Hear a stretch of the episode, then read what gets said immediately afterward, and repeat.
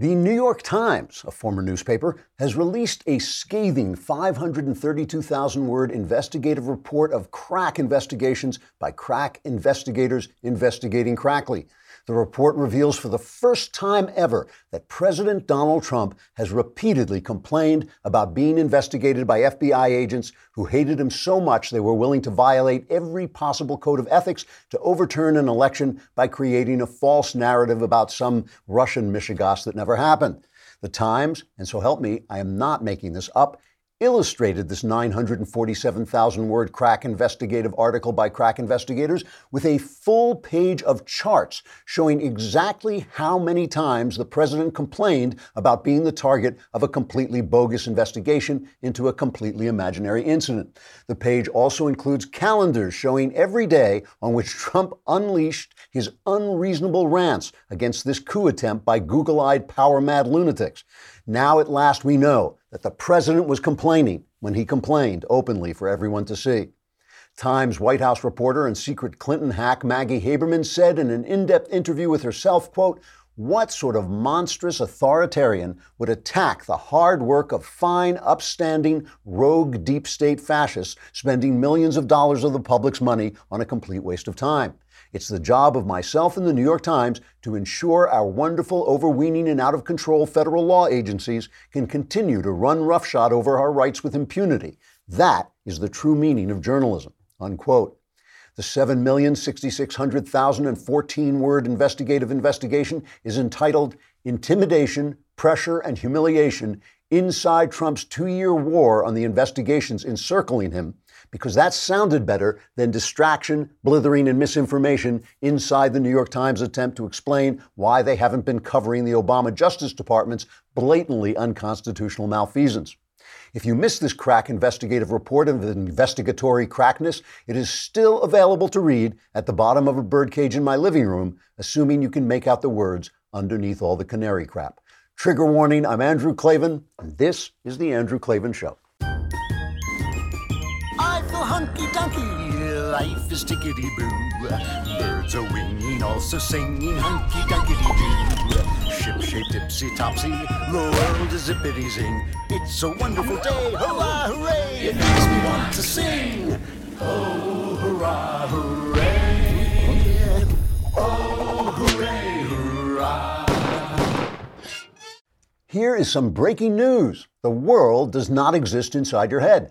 I know if you're a leftist, this will come as a big surprise, but there really is such a thing as reality. And one of the central tasks of life is finding out how reality works so you don't keep banging your head on it.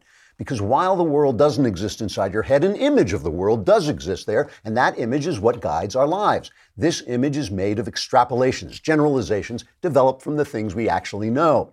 The things we actually know are remarkably limited. You only get about 80 or 90 years of experience if you're lucky, and no matter how many people you'll meet, you'll get to observe only a very few of them in any meaningful way. That's why you have phenomenon like bigots who make stupid generalizations about the opposite sex or other races based on their mothers or the one girl who cheated on them or some black activist they saw on TV. To supplement the little information we get from life, we learn stuff. We read books. We watch news reports and documentaries. We absorb art, always comparing these to real life and always taking account of the sources of the information. And all the while, if we're smart and if we want to become wise, we do something else. We change our minds as new information comes in. If you haven't seriously changed one of your major opinions in the last 10 years or so, you're not paying attention or you're working for the news media, who, in the case of the Jussie Smollett hoax and the Russia collusion hoax, are now in a full scale panic, trying to attack their, to protect their imagination of the world from the reality of the world itself. We'll take a look in just a sec. But first, let me tell you about Lightstream. I do this, I'm sure you do it. I walk into stores, I spend money using a credit card. I do not think of that as spending money because it's just this plastic thing that I stick in a machine and then I have the stuff I want, you know, and then what happens? The bill comes due. Talk about reality, and you suddenly want to rip out your eyes and possibly hang yourself. Here is a better idea. Try Lightstream. With Lightstream, you can consolidate multiple credit card payments down to one payment and get a lower rate. And that is saying something because the rate on those credit cards can be usurious. Is that the right word? No, it's not. If they can be incredibly steep. Credit card consolidation loans from Lightstream will give you a rate as low as 6.14% APR with auto pay and there are zero fees. The rate is fixed. It will never, it will never go up. And if you want to save even more, my listeners get additional interest rate discount. The only way to get that discount is to go to lightstream.com slash Andrew. That's L-I-G-H-T-S-T-R-E-A-M dot com slash Andrew. This is subject to credit approval. The rate includes 0.50% auto pay discount. Terms and conditions apply and offers are subject to change without notice. Visit lightstream.com slash Andrew for more information. So Jussie Smollett has been arrested and he has been charged.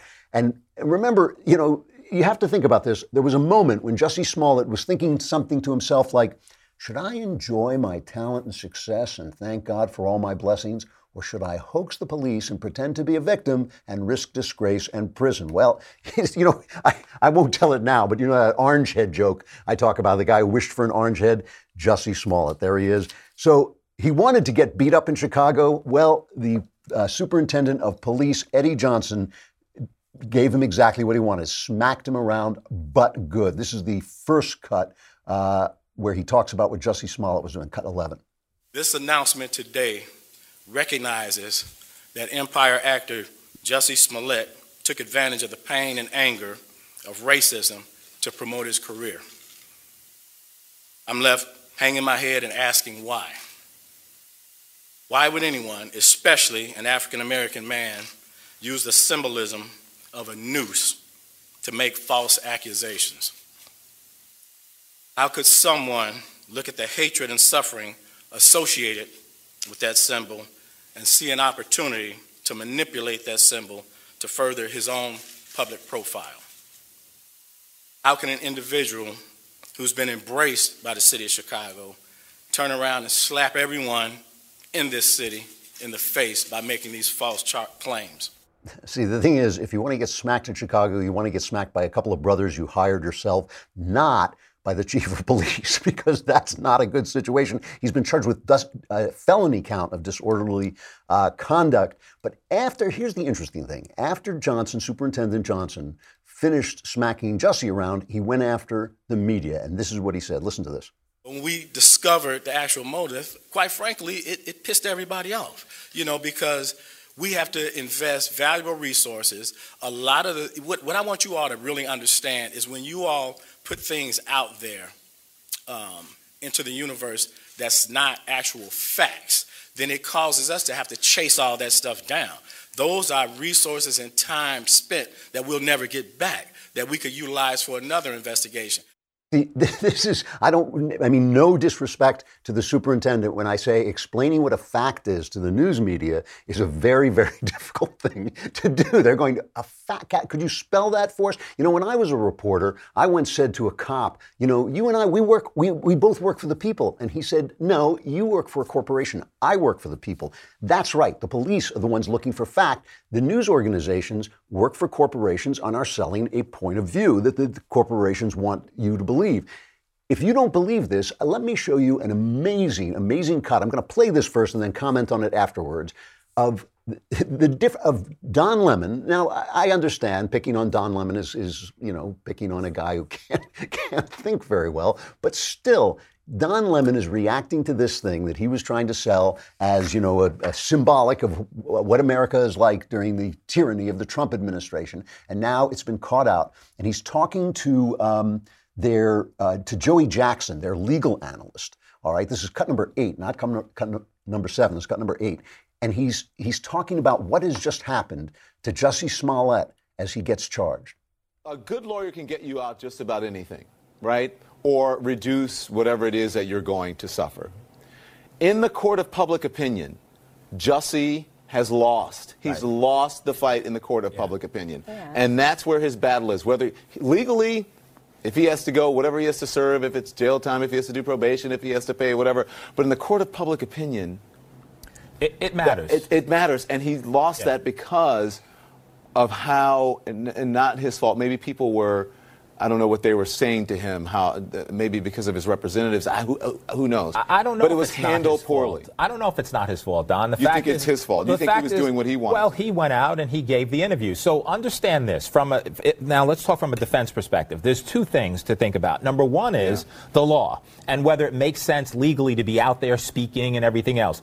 From that perspective, it's damning. All those Yeah. things you heard him say on TV are going to be played in a courtroom. Yeah. From a public relations imperative, your people say, "Oh, get in front of the cameras, express what happened, show some, you know, show some real anger, and show some this, that, the other." The fact is that works from a public polished. relations Yeah. perspective, Exactly. but it doesn't work in this perspective. It doesn't work. He's trying to explain.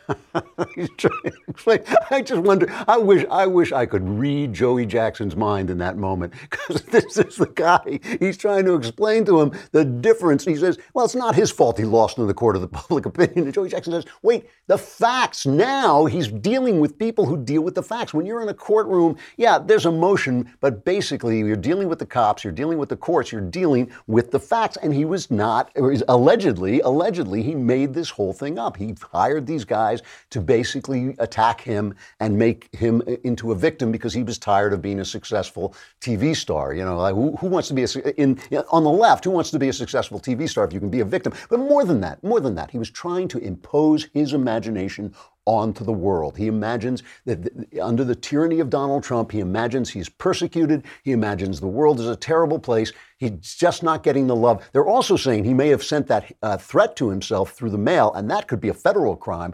He could really be in trouble there. Basically, he's got this thing, this image in his head, and when the world is not living up to that image in his head, he's going to impose it on the world. Unfortunately, he's dealing with the cops who don't like when you do that because the cops like the facts. And, and Don Lemon doesn't know the difference. What's the problem with what happened to Jussie Smollett in, far, in Don Lemon's mind? It's not that he got the world wrong. It's not that he jumped on this false story because he has a false perception of the world, which would be what I would be asking myself why did I make this mistake? That's what you ask. When you make a mistake, you say, why did I make a mistake? What did I do wrong? Where did I get this wrong? Where was I coming from? Where was my bias? Not if you're Don Lemon. Here's the problem with this story blowing up in Lemon's face. every single moment Yeah. in cable news. Sean Hannity is going to eat Jussie Smollett's lunch every single second. Tucker Carlson is going to eat Jussie Smollett's lunch every single second. President of the the United president of the United States That's is right. going to eat his lunch, and who does the president of the United States watch every night? You. Cable news. Well, cable news. and so right. that's all I'm saying. Bouncy, flouncy, flouncy, pouncy, flouncy, That's, they let the Republican out of the room and he pounced. Was, that was good. Play that again. I like that. bouncy, flouncy, flouncy, pouncy, flouncy. That's, that's the Republicans. They're pouncing. They're pouncing. And that's the problem. It's not the problem is he might lose this battle for the imaginations of the public because his imagination doesn't represent the world instead of changing his mind.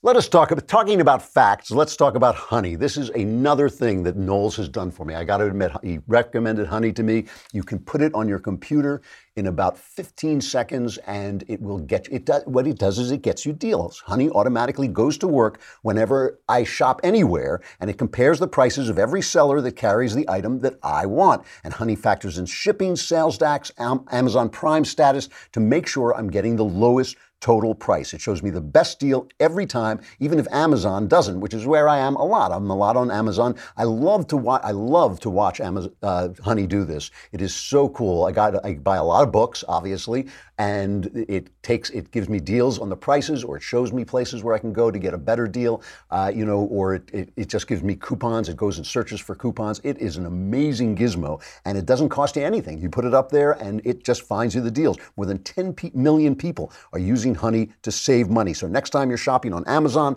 don't wonder whether you found the best deal. Just add Honey and get the price, auto, the best price automatically. Add Honey for free at joinhoney.com slash Andrew. That's join, J-O-I-N, honey.com slash Andrew. Honey, the smart shopping assistant that helps you save time and money. I use it every single day, and it has saved me a bundle. So, so, so Don Lemon, the news media in general, is trying to defend its, imagina- its imaginary world, that image of the world that's been in its head, from the real world that keeps intruding and keeps going wrong. And they're not just doing it with the Jussie Smollett, Smollett case, they're doing it also with the Russian hoax. All week long, uh, this this guy Andrew McCabe, the interim head of the FBI, was fired for lying. Has been going around selling his book and telling this story about how horrifying it all was and why they had to start this investigation in Russia. Meanwhile, CNN is saying that uh, Mueller will finish his report by next week. I think they're saying. I don't know if this is true. Uh, Trump is going to be in Vietnam next week, and I'm not sure they would release the report. Certainly, I don't think they'd release it while Trump was out of the country. But who knows? This is what CNN p- people are saying, and the, the fact is, they're starting to get the feeling that, oh, well, wait, maybe this report is not going to do what they wanted to do, which is destroy Trump's life, which is what they've been trying to do for the past two years. So Andrew McCabe is going around, you know, spreading, selling his book, telling these stories that are just becoming more and more absurd. And it's just becoming more and more apparent that the press has missed the biggest story of their lifetime. The biggest story that most reporters are going to see in their lifetime was that there was, in fact, an attempt to overturn an election by a bunch of people who panicked at the sight of Donald Trump coming down the road. Not because of what Trump believed, not because of who he was, but because he was not one of them. He was not one of them. I don't think they would have panicked. I mean, you know, I, I don't think they would have panicked. Ted Cruz is certainly a true conservative, but I don't think they would have done the same thing to him because he is a, a political animal. Trump is a guy they didn't know, they didn't know what to think, and they panicked. And Trump has been just making apps. He's been smushing uh, McCabe. But here was what he. Here was his comment on what McCabe's been doing. Well, I think Andrew McCabe has made a fool out of himself over the last couple of days, and he really looks to me like sort of a poor man's J. Edgar Hoover. He's a, uh, I think he's a disaster. And what he was trying to do was terrible, and he was caught. I'm very proud to say we caught him. So we'll see what happens, but he, uh, he is a disgraced man. He was terminated, not by me, he was terminated by others. Uh, the IG report was a disaster a disaster from his standpoint. Anybody reading the IG report would say, how could a man like this be involved with the FBI? And the FBI has some of the greatest people, some of the finest people you'll ever meet, but this man is a complete disaster. Trump, Trump pounced on Andrew McCabe. And just to remind you, McCabe has been going around saying that after uh, Trump was elected, and after he fired James Comey, that was the important thing, fired him as he had every right to do, as his, his constitutional right to do. Basically, Andrew McCabe said, What are we going to do? We've got to make sure this guy, we got to investigate his ties to Russia. They'd already had been investigating his campaign. We have to, we have to find out if he's a Russian spy, you know, if he's uh. You know, they, they even uh, was a source uh, McCabe is actually suggesting this, and ABC had reported it earlier on the basis of sources that they'd been investigating Jeff Sessions as a possible Russian spy. Jeff Sessions, right? I mean, until until Donald Trump, Jeff Sessions was the very image of anti-Russian evil, you know, anti-socialist uh, conservatism. Now suddenly he's Boris Badenov. But you have to understand if, if Andrew McCabe had made a fool of himself, it's because he was under so much stress. These are this is from Grabien, different interviews he's been giving. These comments about the 25th Amendment and about wearing a wire have been a little bit uh, distracting, but nevertheless, we were all operating under incredible stress. You know, you have to remember, Savannah, this came at an incredibly stressful time. To be fair, it was an unbelievably stressful time. I can't even describe for you how many things must have been coursing through the Deputy Attorney General's mind at that point. It is understandable. He was under, an, under an enormous amount of stress at the time. The point is the, the stress and the complexity of the issues that we were discussing at the time. I can't describe to you accurately enough the pressure and the chaos. So you can see that in those conditions, those incredibly stressful times, it was incredibly turbulent, incredibly stressful, and it was clear to me that that stress was was impacting the deputy attorney general. what, what was so stressful about it? What was so stressful about it? A president was elected they didn't like, the, the Obama administration didn't like, and fired James Comey, as was his right. What was so stressful? It was, it was another day at the office. There was nothing so stressful. Why was it was him? Talk about living in his imagination. I mean, this is the thing. When you're Jussie Smollett and you're a TV star and your career is going well and you feel oppressed, that's stressful, but it's in your imagination. When you're Andrew McCabe and the boss is fired, as, as happens a lot in Washington, and you don't like the president, that's just another day. The stress is in your imagination. And what, what scenario was in Andrew McCabe's imagination? Listen to this as Anderson Cooper confronts him with the idea that essentially he's confessing to, to a deep state coup. I mean, if they were covering, if, if this were Barack Obama, the New York Times would be running war declared size headlines saying that the FBI had tried to overturn an election. It wouldn't just be guys getting fired as they have been. I mean, they, the results of the scandal are all there, but they'd be fired, they'd be dragged the, through the mud, they'd be tarred and feathered, they'd be thrown in the Hudson, they'd be pelted with rotten tomatoes. Instead, it's just like, yeah, whatever happened to all those guys at the FBI? Oh, they're selling a book now. Oh, good. Let's let's go and buy buy his book. Listen to Anderson Cooper confront him with this. When people say you are the epitome of the deep state, that you that is, you are the yeah. you know uh, number one deep state actor. You've been revealed. How do you push back on that? I mean, Anderson, I find that so incredibly offensive. And I think that the millions of men and women who serve this country every day in all kinds of roles across the federal government would also find that offensive. People who say things like that aren't thinking about all of the things that this government does to serve this society fairly and consistently every day. Um, the fact is, I, like all the men and women in the FBI, people across government and the military, I did my job. I stood up to the obligations of my office. When we're presented with facts, we made hard decisions, decisions that we knew would be tough on the organization, would be tough on us personally. Look what I've gone through as a result of those decisions.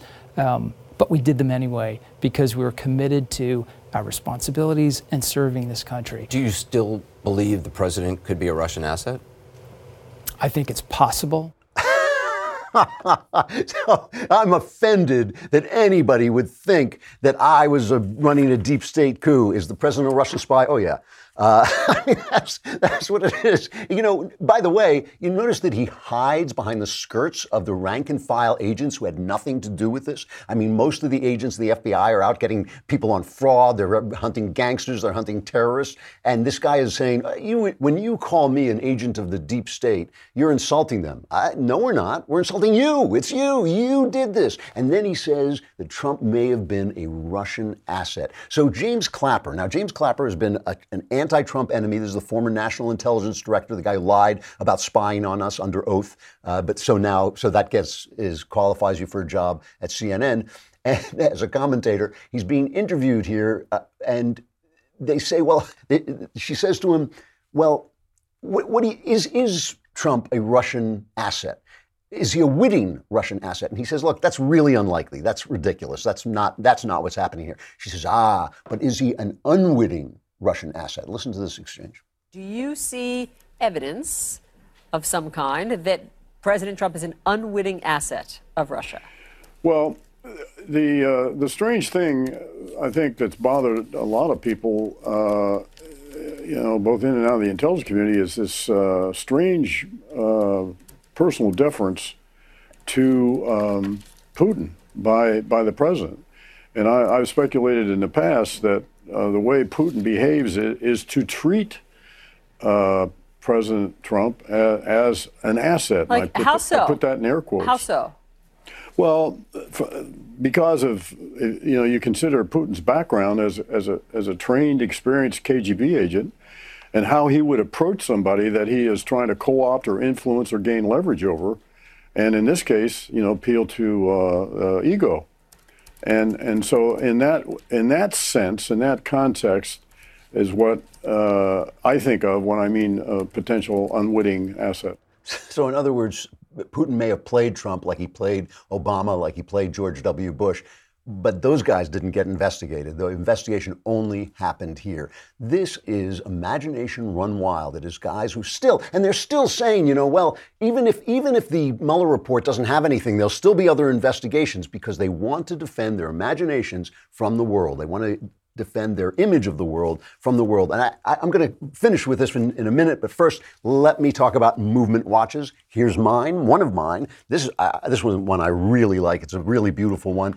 and you know I, I love watches, but I don't want to spend a gazillion dollars on them. I just not I just can't justify that to myself. Movement has got that figured out. They have really beautiful styles. They look good, but they keep it simple. They don't tell you how many steps you've taken. They're not like those little computerized things. They just tell you the time in a fashionable, really nice way. And movement watches start at just 95 bucks. These are watches that could cost you 400 to 500 dollars for the same quality from traditional uh, brands, but these have a clean design, minimal quality products. They have sold almost 2 million watches in over 160 countries. You can get 15%. Oh, by the way, I should just remind you that the way they cut the prices are by taking out the vowels. So it's MVMT. That's how you spell movement. You don't want to pay extra for those expensive vowels. You can also get 15% off today with free shipping and free returns by going to movement.com slash Andrew. That's MVMT.com slash Andrew. Movement's launching new styles on their site all the time. Check out their latest at movement.com. Go to movement.com slash Andrew and join the movement because there are no vowels. Join the movement. all right. So uh, just, just to compare for a minute, we have a hate crime hoax from Jussie Smollett. We have a Russian hoax where the FBI are basically trying to overturn an election led by guys like Comey and Andrew McCabe. Meanwhile, we have real FBI agents busting a real hater, doing their jobs. That's what the world looks like when it's operating the way it should, because we shouldn't forget, you know, that just because they're running hate hoaxes doesn't mean there, uh, there isn't hatred. And just because some of these guys at the top of the FBI were Obama hacks doesn't mean all these agents who went, who went into this uh, profession hoping to help people, hoping to protect the country, doesn't mean they're not doing their job. So I just want to point out that there was a Coast Guard lieutenant uh, who was a white nationalist. They found him. I think it, they don't. They haven't revealed how they found him, but it sounded like they were hanging out on white nationalist uh, fronts, and they found him. He, he he's accused of uh, plotting assassinations of prominent left wingers. He had a, an arsenal. They had a big picture of his ar- of his arsenal. I'm not going to tell you his name because what difference does it make? And who wants to give him the uh, who wants to give him the um, publicity. Uh, he had a list of people he was going to kill. He said he wanted to, he, what was he? I am dreaming of a way to kill almost every last person on the earth. I think a plague would be most successful, but how do I acquire the needed Spanish flu, botulism, anthrax? Not sure yet, but we'll find something. I mean, talk about a guy living in a phony universe. Uh, he was targeting, he had a list of people to target, including Nancy Pelosi, uh, Alexandria Ocasio Cortez, and uh, Maxine Waters, Senator Richard Blumenthal, and also some people at uh, MSNBC. So the FBI were listening to this guy and they caught him and good for them. And this is like these people exist. There was that other shooter on the on the left who went after the Republicans at the softball game. These people are real and they should they should remind us of something too. Not just other people. We don't have to just point fingers at other people uh, and pounce. Uh, you know, you can say, "Oh, well, now the Democrats are going to pounce on this." Well, let them pounce on it, but that's not the point the point is, it should remind us when guys are like this, it should remind us that we're not enemies, but friends. Remember Abraham Lincoln said that? That this is politics. I hate the left's ideas. I think the left's ideas are destructive, but I've talked about this before that evil people, good people, can have bad ideas, and bad ideas can result in evil, but that doesn't mean the people uh, are, are evil and need to be shot at like this. This is politics. This is politics. We're fighting for the country, it's true. We're doing something important, it's true. But if we don't do it in the right way, you ruin all the good stuff that you're doing. If you cannot remember that we are not enemies, we're all Americans, we're all going to be in this together through, through it all, you know, in a perfect world, liberals and conservatives have something to say to each other because conservatives are, are trying to conserve the good things. Liberals are trying to change things that they think are not right. That's the way it's supposed to work. It's supposed to be a dialogue that pushes us forward, but in a way that is true to our traditions. The problem now is that we're arguing over those traditions themselves. But I'm going to just finish by reminding you of what Lincoln said. Remember, Lincoln in his first inaugural stood up and he knew the war was coming. And at the end, it's a heartbreaking speech because he says, I am loath to close. I can't, I don't want to close because he knows once he's done talking, the, the shooting's going to start. And he says, We are not enemies, but friends, we must not be enemies. Though passion may have strained, it must not break our bonds of affection. The mystic, mystic chords of memory stretching from every battlefield and patriot grave to every living heart and hearthstone all over this broad land will yet swell the chorus of the Union when again touched, as surely they will be by the better angels of our nature. If you can't agree with Lincoln, stop paying attention to politics. If you can't agree with Lincoln that even our worst opponents are still friends in this country, if you can't agree with him, stop, start reading about gardening, start reading about macrame, start reading about something else, stop reading about politics because it's not good for you. We are not enemies, but friends. Hey, we have an interview with Spencer Brown coming up. I've talked to him before, really uh, a good guy from Young America's Foundation, uh, and we're going to stay on and talk to you. But let me remind you that the Klavanless weekend is coming up, so you want to go on and to dailywire.com and subscribe so you can go back and watch shows and read my articles. And also, you want to go on to anotherkingdombook.com and pre order the book for lots of awesome free stuff. Spencer Brown is the Young America's Foundation spokesman. He routinely travels to colleges and universities to manage some contentious situations that arise out of YAF's campus lecture program, like our guys going to speak, and helps out the YAF students around the country. He's also an opinion contributor for The Hill. It's good to see you again, Spencer. How are you doing? Hey, I'm doing great. Thanks for having me. Uh, it's a pleasure. You know, I've been talking today about the images that, of the world that people have in their imaginations. And a lot of those images for people are formed in colleges where you guys do a lot of work sending people like Ben and me and Knowles uh, to speak and sort of to counteract the left. But you have done a study that it may be one of the funniest studies I've ever seen. it's funny in a tragic way of some of the classes that they are teaching people in colleges. Could you give me some of these? I mean, run down some of the colleges that are coming out, some of these courses that are being taught in college. Yeah, so you mentioned it's funny, but also not funny at the same time. So the name of this report is actually Comedy and Tragedy, because while a lot of these course titles are pretty laughable, it's actually very tragic that this is what's considered an education today at these supposedly elite universities and colleges. And so we went through uh, basically the top schools in the country, everything from the Ivy Leagues to the top 10 liberal arts school, the SEC, the Big Ten, uh, and looked at what is in these course catalogs, because a lot of times people don't scratch under the surface to see what the actual course content is. And so, what we found uh, yet again in this year's report is just leftist ideas, leftist talking points. Uh, the idea of intersectionality continues to be used throughout. So, it's basically just victim Olympics on a college campus. And how are your innate characteristics somehow make you more of a victim and therefore your opinion more important. And as we see in a lot of these courses, you've got uh, classes about unsettling whiteness that talk about, you know, we should be wary of whiteness as a cultural institution or a social construct. Um, and it's just, you know, if you're a white male, the odds are really against you on these college campuses because they're teaching the next generation that your ideas shouldn't matter, you shouldn't be listened to, and you should get out of the way and let those who are less privileged have their day on campus. It's, it's quite amazing. I mean, I, I have a hard time imagining what it is like going into a, a class on whiteness.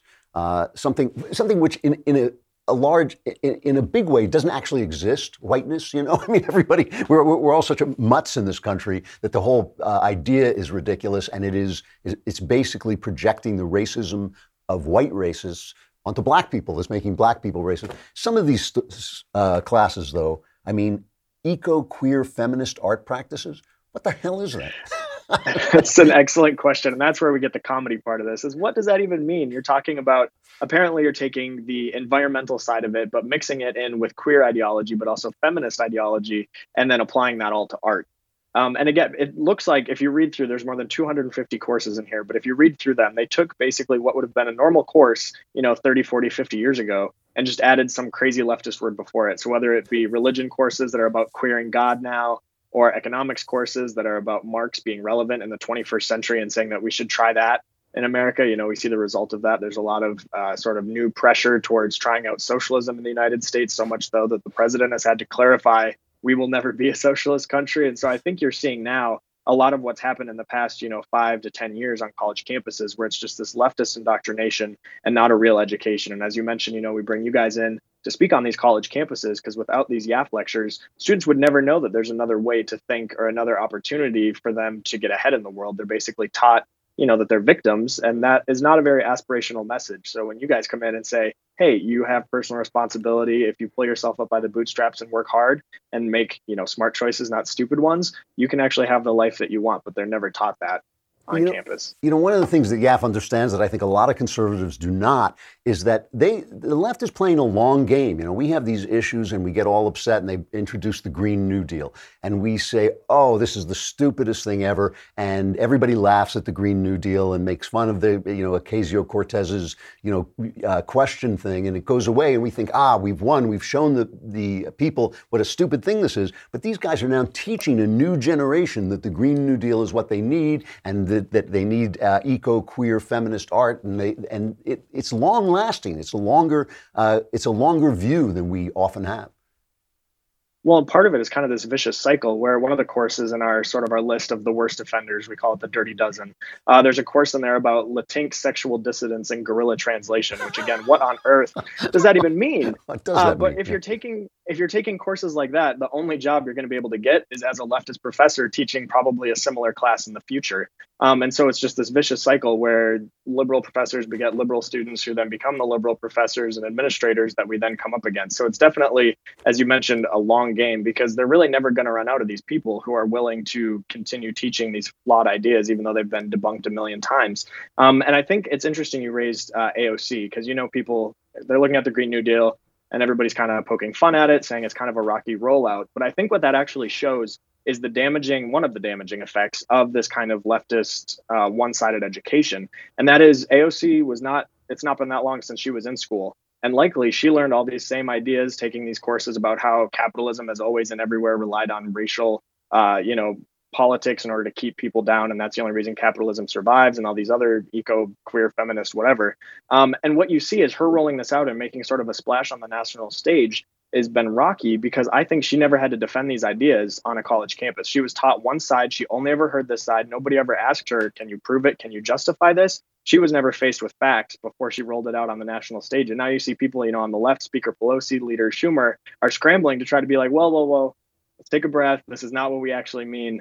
And I think it's because she just never had that intellectual training to have to defend and stand up for her own ideas. Yeah, uh, she's offended. I mean, when you when you challenge her, you can see she's offended by the idea. As she as she put it, why would you challenge me on my facts when the important thing is my my beautiful, pristine morality? Without understanding that you really can't have be moral if you're not being moral about the facts. I mean, that's what that's what makes morality is made out of.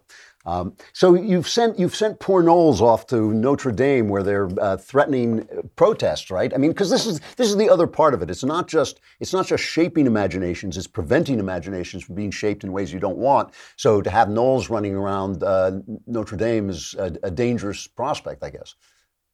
Well, I'm guessing that the eco queer feminist art practices courses didn't deal with the Notre Dame murals at uh, the Columbus murals at Notre Dame, but who knows? What would you Uh, remind yeah, so, people you what know- this is, just just in case people don't know the, about the Columbus murals? Yeah, so this happened, I guess probably it's been almost a month ago now, where the school announced that because of outcry from some vocal minority, uh, they were going to hide these more than 100 year old murals of Christopher Columbus on Notre Dame's campus that have been there, you know, basically since the beginning of the school. And the murals were actually put up in the first place to push back on the anti Catholic sentiment that was very prevalent at the time that Notre Dame was founded and started operating. Uh, and now, of course, you've got the revisionist history. The left is dragging up anything that anybody ever said, whether they're currently alive or dead uh, in order to point out how unwoke they were back, you know, 100 or so years ago. Columbus's case, you know, centuries ago. Um, and so the school chose, instead of removing the murals, which are so a part of this building, they're just going to cover them with curtains. Uh, so that way they can present pictures of them elsewhere on campus in the proper context and setting. Uh, because moly. again, you know, you wouldn't want to offend someone with a picture of uh, an explorer from the 1400s. Right. Right. That's so. So Knowles is going to. He, Knowles is a big Christopher Columbus fan. He was on the show talking about uh, how great he thought. So what? What are they planning to do? To uh, are they going to torture him? I mean, I, I recommended they torture him, but like, what are they actually planning? Well, yeah, no, it's going to be another great uh, campus lecture there uh, at Notre Dame, where he's going to go, you know, directly into the center of this controversy and just bring the facts. Once again, the left doesn't care about the facts about why these murals are historic, why they were created in the first place, or anything like that. All they care about is the feelings, uh, and they feel that it's a moral wrong or moral injustice to people on their campus to have these up. So he's obviously going to come in and bring the facts. Um, and I think, again, bring that other side because students on the campus, if you look at any of the history classes in this year's comedy and tragedy report, it's all anti colonial, all anti everything that basically got this country started. uh, and then you know led to it growing and building and becoming the greatest country in the world. And so I think you know this is going to provide a really important forum for actual debate, actual exchange of ideas that otherwise you know wouldn't happen on that campus. The the leaders at the school basically just said we decided because a couple people complained that we're going to shut this down. We of course right as a response to that issued our own petition and tripled the number of people who said they wanted to take them down with people saying no they should be left up. It's a part of our history. So the school is not even in touch with the majority of its students uh, feelings on this. You know, it, it's I, I, feel like they're abusing the kids because they deprive them of the actual view of the world, which is complex. I mean, people like uh, Genghis Khan and Julius Caesar did terrible things, but they also spread culture, which we all benefit from. Uh, and you know, when you when you look step back far enough and look at them, you think, oh, well, actually, you know, that that turned out well, although it might not have turned out well in the moment uh, for the people who who were conquered or killed you know that's that's complexity. That's the gray world that we live in. But when you tell them that oh this is all evil and especially if the color of his skin was white you're really depriving them of, of the p- power of thought. You're depriving them of the power to reason. Well yeah and i think that just the ability to think critically about a situation yeah. you know using the socratic method at all has been basically abandoned because instead of teaching, you know, these, I would be fine with these schools teaching courses on Marx or the history of Cuba if they actually taught the real, true, full picture and allowed students to make their own conclusions on the facts. Instead, they're only teaching them Marx yeah. has these uh, great ideas. It's what we need to do. We need equality. But they never say, okay, well, here's what happened under Marx and here's what Marxism leads to and what the end goal is of that. Right. And instead, with Cuba, you know, instead of teaching all the horrible things that human rights violations and everything else that happened under Castro, they just talk about how, oh, it's this nice little time capsule of the past and it's all quaint and beautiful and the Kardashians have been there. And it's like, no, that is not the facts. That is your version of the facts that you have cherry picked in order to push this leftist ideology. Instead, tell the whole picture and let students, you know, use their brains that they're at college, hopefully to grow. Well, Spencer Brown from Young America's Foundation, you guys are doing a great job. You really are, and you're doing something very necessary. I hope I hope it you make some headway. Thanks for coming on. We'll talk to you again.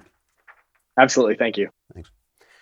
So, uh, a final reflection. You know, we asked, uh, I don't know, about a week ago, uh, I had been having this conversation with some guys, and we were all sort of saying, just in bafflement, not trying to control anybody, but just in bafflement, we were saying that so many young women uh, seem to be committed to jobs and uh, and wasting the time that they could be creating a home, having children, taking care of those children, instead doing the, the kind of drudgery of work that guys have had to do to support what we thought was the important work of making a home and uh, and having children. So I asked women, are we just are we just being guys who don't understand women to write in? And we got a lot, a lot of letters. Uh, all of the ones we haven't been able to go through all of them, but all of the ones we saw agreed with me. Now, obviously, people who are listening to the show are probably more likely uh, to agree, but let me just read you a couple of things that people said, which I just thought were really interesting. This one is from uh, Hannah. Uh, she says, I think most women would like to have kids and focus on them on being able to do volunteer work or to chase passion projects as their lives uh, permit. After all, most of us choose career paths that allow us to do what we're passionate about as opposed to men who often set passion aside in order to make more money.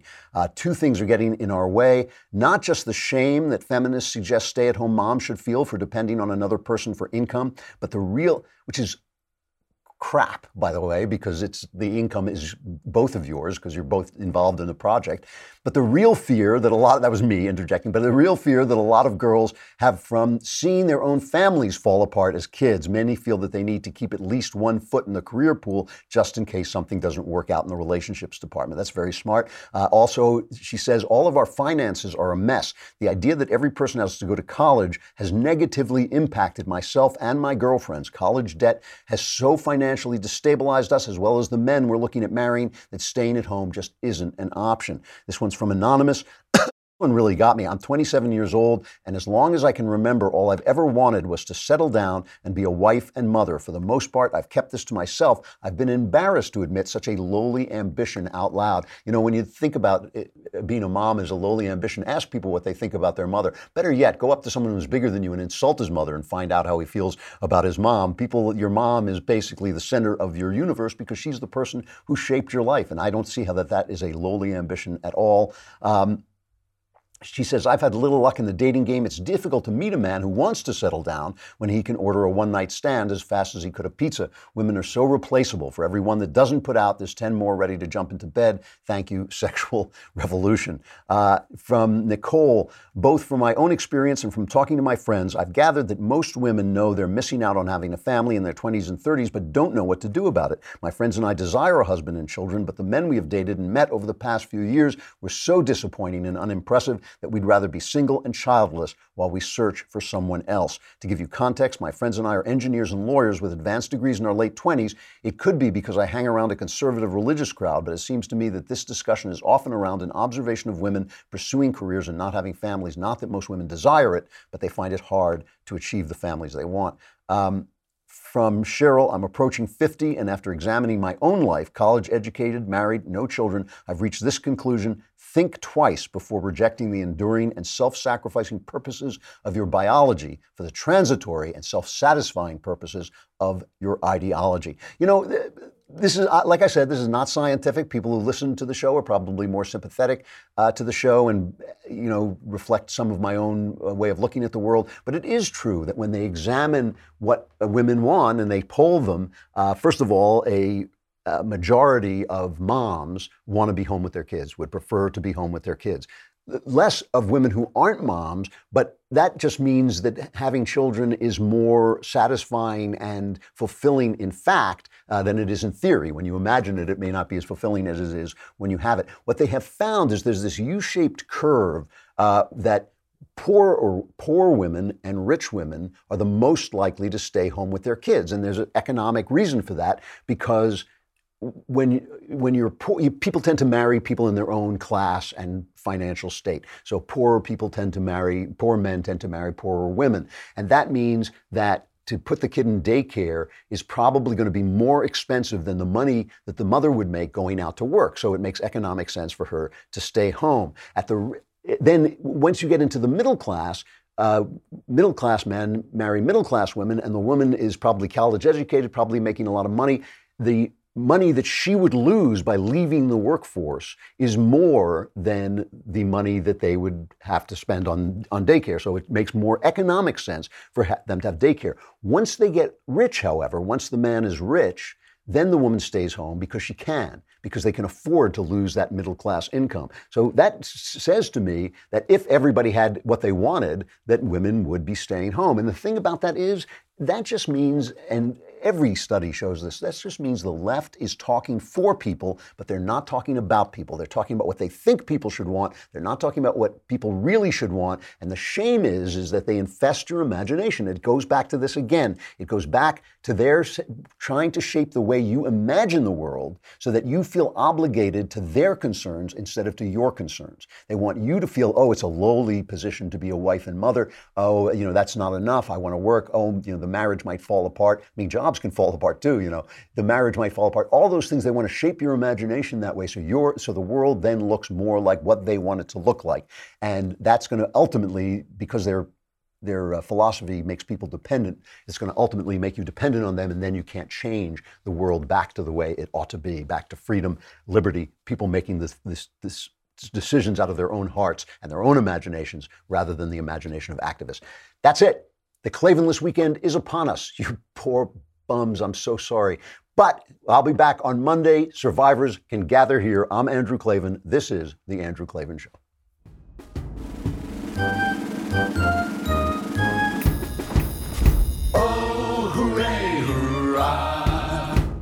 The Andrew Klavan Show is produced by Robert Sterling. Executive producer, Jeremy Boring. Senior producer, Jonathan Hay. Our supervising producer is Mathis Glover, and our technical producer is Austin Stevens. Edited by Adam Sajewicz. Audio is mixed by Mike Coromina. Hair and makeup is by Jesua Alvera. And our animations are by Cynthia Angulo. Production assistant, Nick Sheehan. The Andrew Klavan Show is a Daily Wire production. Copyright Daily Wire 2019.